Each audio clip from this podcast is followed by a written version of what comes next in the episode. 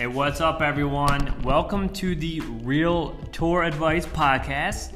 Each week, I provide advice to help realtors grow their business and become better agents. I'm your host, Mike Opid, and this is episode number seven How to Keep Your Listings Fresh. Let's go. All right, guys, I'm riding solo today.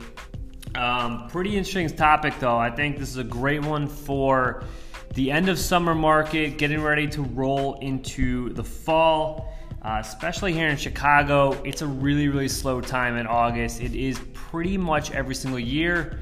Uh, last year, this is kind of the sign of when everything has kind of died for the rest of the year. Hopefully, not the case this year, but we have noticed a complete slowdown. So, the tough part is, is, is listing agents you know we still have properties we have to sell. And we have sellers that are expecting us to be out there selling those properties and getting showings and and getting it out in front of the public. So you know the topic of how to keep your listings fresh is one that comes up quite often. And there's a ton of different tricks you can do. I will definitely touch on a bunch today.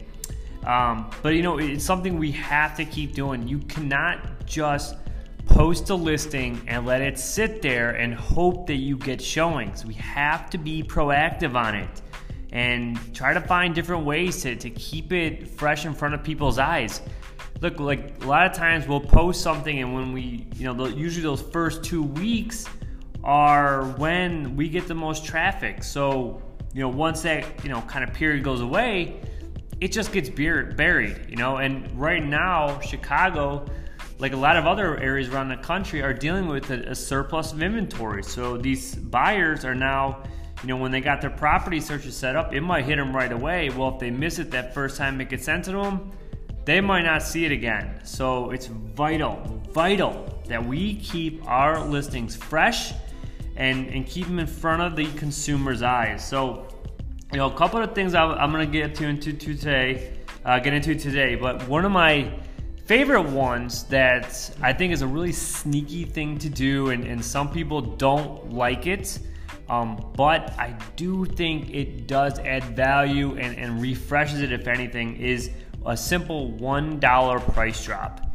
It's it sounds weird, right? You you change the price on it, it shows up as a price change, but it's one dollar this thing i like this for one of the main reasons is that it does resend it out to people who maybe missed it the first time or maybe they you know just weren't interested the first time and now it's a price change and for some reason mentally maybe now they feel better about it. I mean it is just one dollar but it's all about the mental game when it comes to dealing with consumers I mean, that's why things are listed at 99 cents, 88 cents, 77 cents. You know, the Walmart effect, as they call it, because they're the first ones that started doing it, but it's true. So, a $1 price drop, you know, it, it's not a big deal. It's really easy. It gets resent out to everyone. And it, it's really a good way to kind of refresh it after a few weeks, after that initial period's gone, where you don't have to do a big price drop. So instead of just letting it sit there and, and sit active, you know, you do a $1 price drop. Now it gets refreshed, resent out.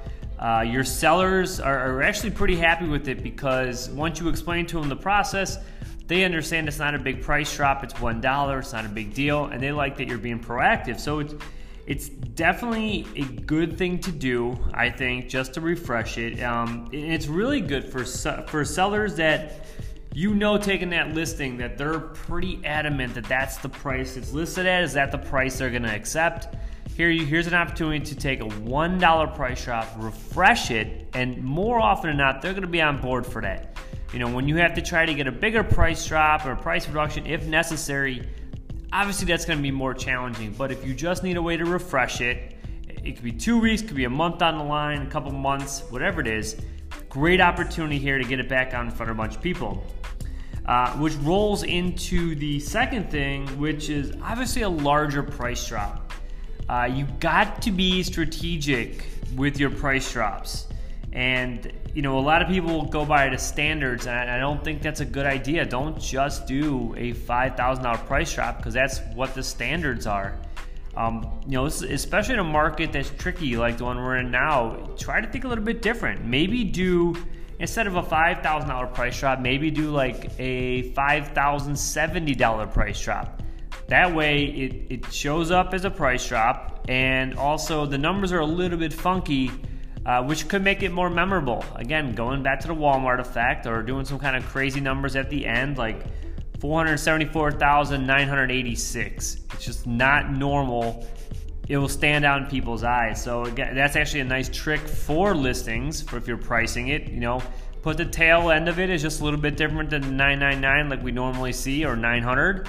You know, another way to stay uh, a little bit relevant into people's eyes who are just going like, why the heck would you list it at that?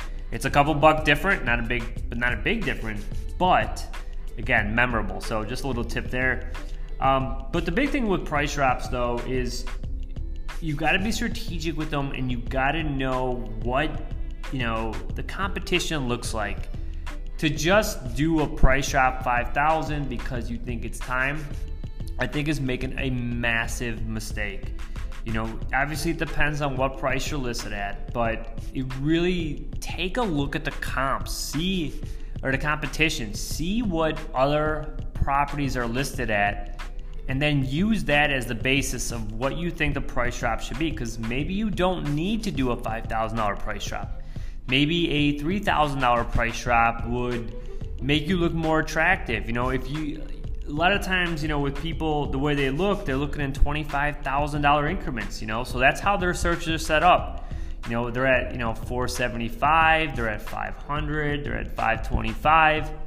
Goes throughout the whole price pointing, but a lot of people look in $25,000 increments. So if you're listed, let's just say just above that at 478, then why do a $5,000 price drop? You know, why don't you just get do a $3,000 price drop, get under that 475 mark just slightly, and now you're going to pop up in a lot more people's searches. Um, plus, if you look at the competition out there and you see a lot of people are priced right where you're at, you got to keep that in mind, and you got to look at that and see maybe it should be a $7,000 price drop or a $6,000 price drop. Something that is going to put you in front of that competition and make you look more attractive to buyers.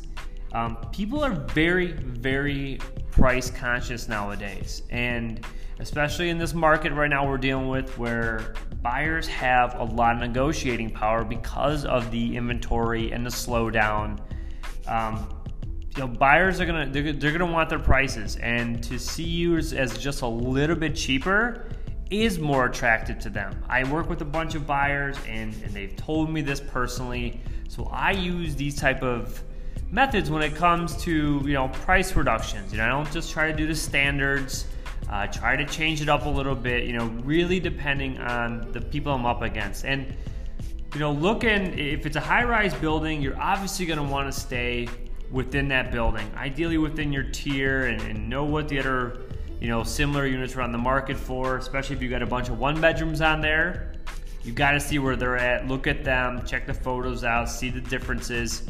You know, price it accordingly. Uh, if it's a multi-unit building or single-family home, uh, even if it's a condo building and a smaller building, you know, you got to look in the area, see really where your competition is, and then do the pricing that way, you know. And, and another thing you could do too with it is, you know, you could mention that in the listing, like best price, one bedroom, one bath, you know, best layout for the price. You could always tweak some things like that too, uh, which actually is a great segue. I'm killing it today. Great segue into my next tip canceling and relisting the listing. It's it's a great thing to, that I like to use when something's been sitting on the market for a little while. Maybe the other tricks haven't worked. You know, I've tried the $1 price drop, maybe we've tried a price reduction and it didn't work. Um, but canceling and, and relisting is my is my ultimate favorite because as we talked about in the beginning, you know, something brand new is usually going to get the most interest those first few weeks this is an opportunity to make it brand new all over again without having to do a whole lot. It's already listed and you just basically cancel it, clone it, relist it, put it back on, and again, now you're showing up as brand new. And people love new shit. That's why we always see people buying new iPhones. You know, they want the newest, they want the greatest. They might not know what the listing history of as of the unit is unless they really did some digging, which you know, say half the people don't. Um, their agent didn't, you know, look it up. They might not ever know that it was listed before. Great opportunity to refresh it. It gets back sent out to everyone. It shows up on, new on you know 150 plus websites, and uh, just like it when you first listed it. And if you have ads that are automatically tied to your listings, like some brokerages do, it resets that. Now it reruns those ads through Facebook, Instagram, uh, any social media type sites like that. Gets sent back out to the company websites it, you know, and most importantly, it shows up brand new on Redfin and Zillow, which are the two most searched sites, uh, along with Realtor.com. So it's a great tip to do that. You know, is just cancel it, relist it, and I really like doing this if you are going to do a significant price drop, like a larger one. So if you're going to do a five to ten thousand dollar price reduction, a cancel and relist at a brand new price looks awesome because nobody's really people are going to look at that and go holy crap you know this is perfectly priced now this is a great price great deal. That would probably get them a little bit more excited than just doing a price reduction right? Because then they're going to look at the market time and they're going to be like wow it's been sitting on for 45 days. What the hell's wrong with it? Why hasn't it sold yet? Why are they reducing the price so you kind of alleviate a lot of those questions that we typically hear you know, and as a listing agent, I, I hear it often like, you know, why is this still on the market? Like, what's going on with it? Are there roof issues? Is the association crap? You know, you start hearing those questions because of the market time. Well, this cancel and relist, that gets rid of it. It, it cancels that market time and it'll show up as brand new. And now you kind of hit the refresh, reset uh, switch, and people like new stuff. You know, you're gonna get a lot more traction on it those first couple weeks, and hopefully you'll sell it within that time frame.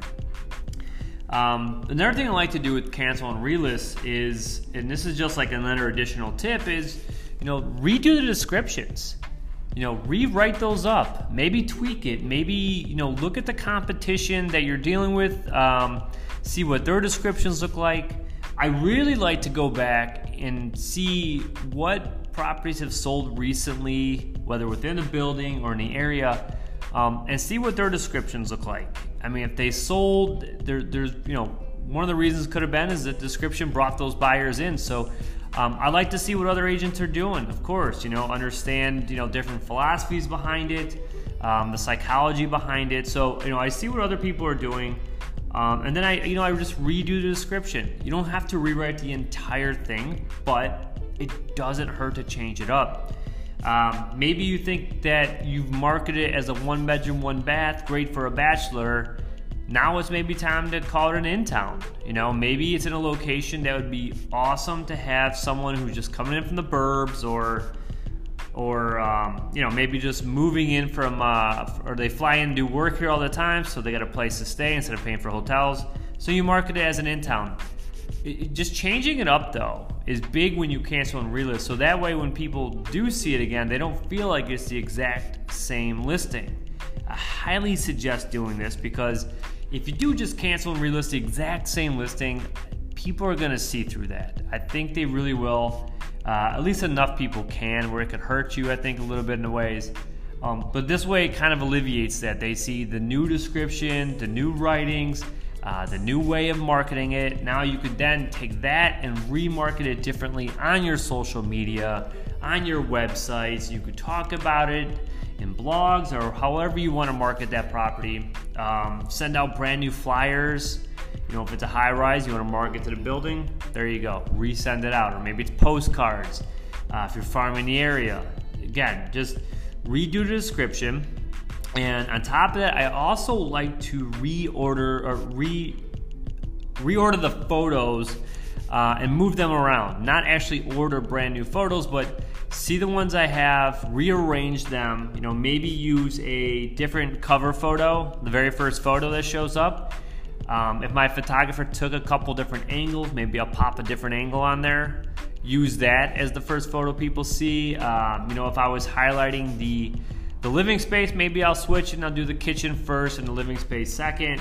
Um, maybe if I think the views are just amazing and I didn't do enough with that on the first round, second time, cancel relist, maybe put those views first or at least closer to the front. But again, it's if you rearrange them, you redo the photos, and you redo a description, I mean now it looks like a completely different listing than anything that, that most consumers have seen before if it was already sent to them. Um, on top of that, though, you know, re- actually reordering and ordering new photos is never a bad idea to consider. You know, it's um, it's definitely another way to refresh it, and I like to use that if something significant happened, like the sellers moved out, uh, and you know, they have no furniture in there. Maybe I get it staged with better stuff now that would fit the space a little bit better than it was originally, and I get it rephotographed. Or, um, you know, or if I felt like the tenant was in there and it just didn't photograph that well, but we wanted to get up and see what happened. Now the tenant's out. You know, maybe we'll talk about staging it and and doing new photos or just doing it vacant. I mean, it depends. You know, it really depends on the situation, but Getting new photos isn't a bad idea too, because now you could repost that with the new listing when you refresh it. Looks like a brand new listing, you know, it could be this new sexy thing that now just captures people's attention. Uh, and you never know when people are looking at at the listings as well. I know a lot of clients that will hit me up late at night when they're, you know, in bed on their iPads checking stuff out all of a sudden I'll get emails and texts from them like, hey Mike, can we check this out? And I look and the listing history has been the, the actual history of it is, you know, it's been on for a couple months, but now it's showing up as brand new, and my buyers think it's brand new. Uh, and it worked, you know, it gets their attention, and I look it up, and it's different than it was before. So, you know, guys, what I'm talking about is basically make sure you're keeping these listings fresh. Um, you know, and a couple other tips just to throw out there too that, that relate to listings. Um, you know, it's I, I think it's so important that we also follow the competition that we're up against, not agents, but other listings. See, you know, set up property searches for yourself under your own MLS ID. I, I have one where I get uh, a bunch of notifications every morning uh, with a bunch of different searches. I set up if I have a buyer, I put a search under my MLS, you know, the one that I created for me as like I'm a buyer, and I set up a search for them under mine so that I could see, you know, what new properties are out there. So I'm prospecting for them. I do the same thing with my listings. If I know it's in a high-rise building, I set up a search for that building specifically, so I know what's hitting the market because it's it's tough when you have your client reach out to like, oh, did you see that, you know, unit 312 sold for 215 and you got to go, oh yeah, no, I totally did. And you have to go in and look it up. I want to know that before they did. Also, when I know the competition, then I see what's hitting the market in that building and I see, I do it for what's closed, uh, closed, price reductions, new listings, um, anything that's gone under contract I do it for all that. You know, like I don't care about temporary ones or ones that are at auction, but I want to know what's closing in there and I want to know what's on the market, like what we're dealing with, what properties just got sold and under contract. So I do it for all that so that I know what is going on around my listing at all times. It also really helps when it comes to talking about price reductions with your clients. You know, if you go, guys, look, here's here, this just hit the market this one just sold, you know, and you know you, you're trying to get them to come down a little bit, be a little more realistic. Another way to know your shit is to know what's going on around your listing. So that's a nice little trip like to do. It really, really helps um, just to be knowledgeable because we need to be, guys. There's no excuse for you not knowing what's going on in the building. If you, if you know a new property that is your direct competitor hits the market at a lower price, you have to know that, and you have to know that right away. It's a terrible feeling when a client goes, Did you see that property just got listed? I can't believe it. And you look like an idiot if you don't know that. So stay on top of that. Um, Another another tip too that I do, and I literally just did a post uh, yesterday about this was, you know, update your clients every single week, every Monday. Make sure you are sending updates to your sellers. It's a really, really simple thing to do. I don't think enough agents are really doing this, and I am massively massively involved in communicating with my clients. I want to make sure they know at all times what I know. So every Monday, I send them an update. I send them a simple email. I let them know what the feedback was like from the previous week. I let them know what showings we had, how many, um, you know, what ones we have set up for the current week. And this is also my time to really express to them any suggestions I have you know, of maybe we need to do a price reduction or maybe we need to do a cancel and relist. Um, this is where I get a chance to talk about the competition. Like, hey guys, you know, unit 312 just hit the market. It's exact same unit, it's one floor higher and it's priced less than us. That's our direct competitor. So this is where you get to show your sellers you're a stud. You know, you know what the hell you're doing, and you're showing off by knowing your stuff and telling them these things. And a lot of times people need to see it. And what this typically leads to, it, it leads to price reductions, it leads to refreshing it, um, and it also sets up future conversations because I kind of give them my I give them my two cents. I let them know my honest opinion on things, um, and not only not only do we have to do a price reduction, you know, we I just might tell them like, hey guys, you know, We'll see how it goes this week, but we might need to have a conversation next week about reducing the price. Um, so, you know, this is my opportunity to kind of show my expertise, let them know what I'm thinking, so they can see what my game plan looks like. Um, also, I do this if I have zero showings. I'm not afraid to tell sellers that I we didn't have any showings last week, and unfortunately, right now in August, um, I'm saying it more often than I like. You know, we have one showing, we have no showing. Um, it's tough. It's never something I'm excited about, but it needs to be done. Like the sellers need to know where we're we are at at all times. Um, and the last tip I want to give, uh, just because I'm I'm so freaking generous, guys, um, is you got to keep track of all the changes you make with your listings. Um, sometimes the market time, the true market time of listings is long. You know, it could be 120, 180 days. Find a way to keep track of all the stuff you do. Your $1 price drops, your cancel and relist, you know, your price reductions. Um, you have to know what your history is. And what I use is a Google Docs Excel spreadsheet in there. Um, it's part of my part of the G Suite through my email but I have basically a template I set up, and in there, I keep track of everything I've done. I date it, and then I say like you know on August August 15th, we did a one dollar price drop, and then um, I know at all times what we've done, so I can explain that to my clients. If they go, well, didn't we just do a price drop? I can go back and go, no, no, we didn't do a price drop. Um, recently we did a couple weeks ago. That's why I'm suggesting we do another one. So it's just another easy tip to do. Um, it's going a lot, going above and beyond for your clients. You know, so just something to keep in mind. So that's what I got for you for for this one, guys. Um, thank you for listening to the Realtor Advice Podcast with Mike Open. If you like my show and you want more helpful advice for realtors, guys, please visit my website, www.mikeopen.com. Uh, I got a ton of good information on there to, to help you out. Or please leave me a review on iTunes and join me next week. I'm not sure what the topic is, but I guarantee you it's going to help you out. Have a great week, guys. Talk to you next week. Thanks.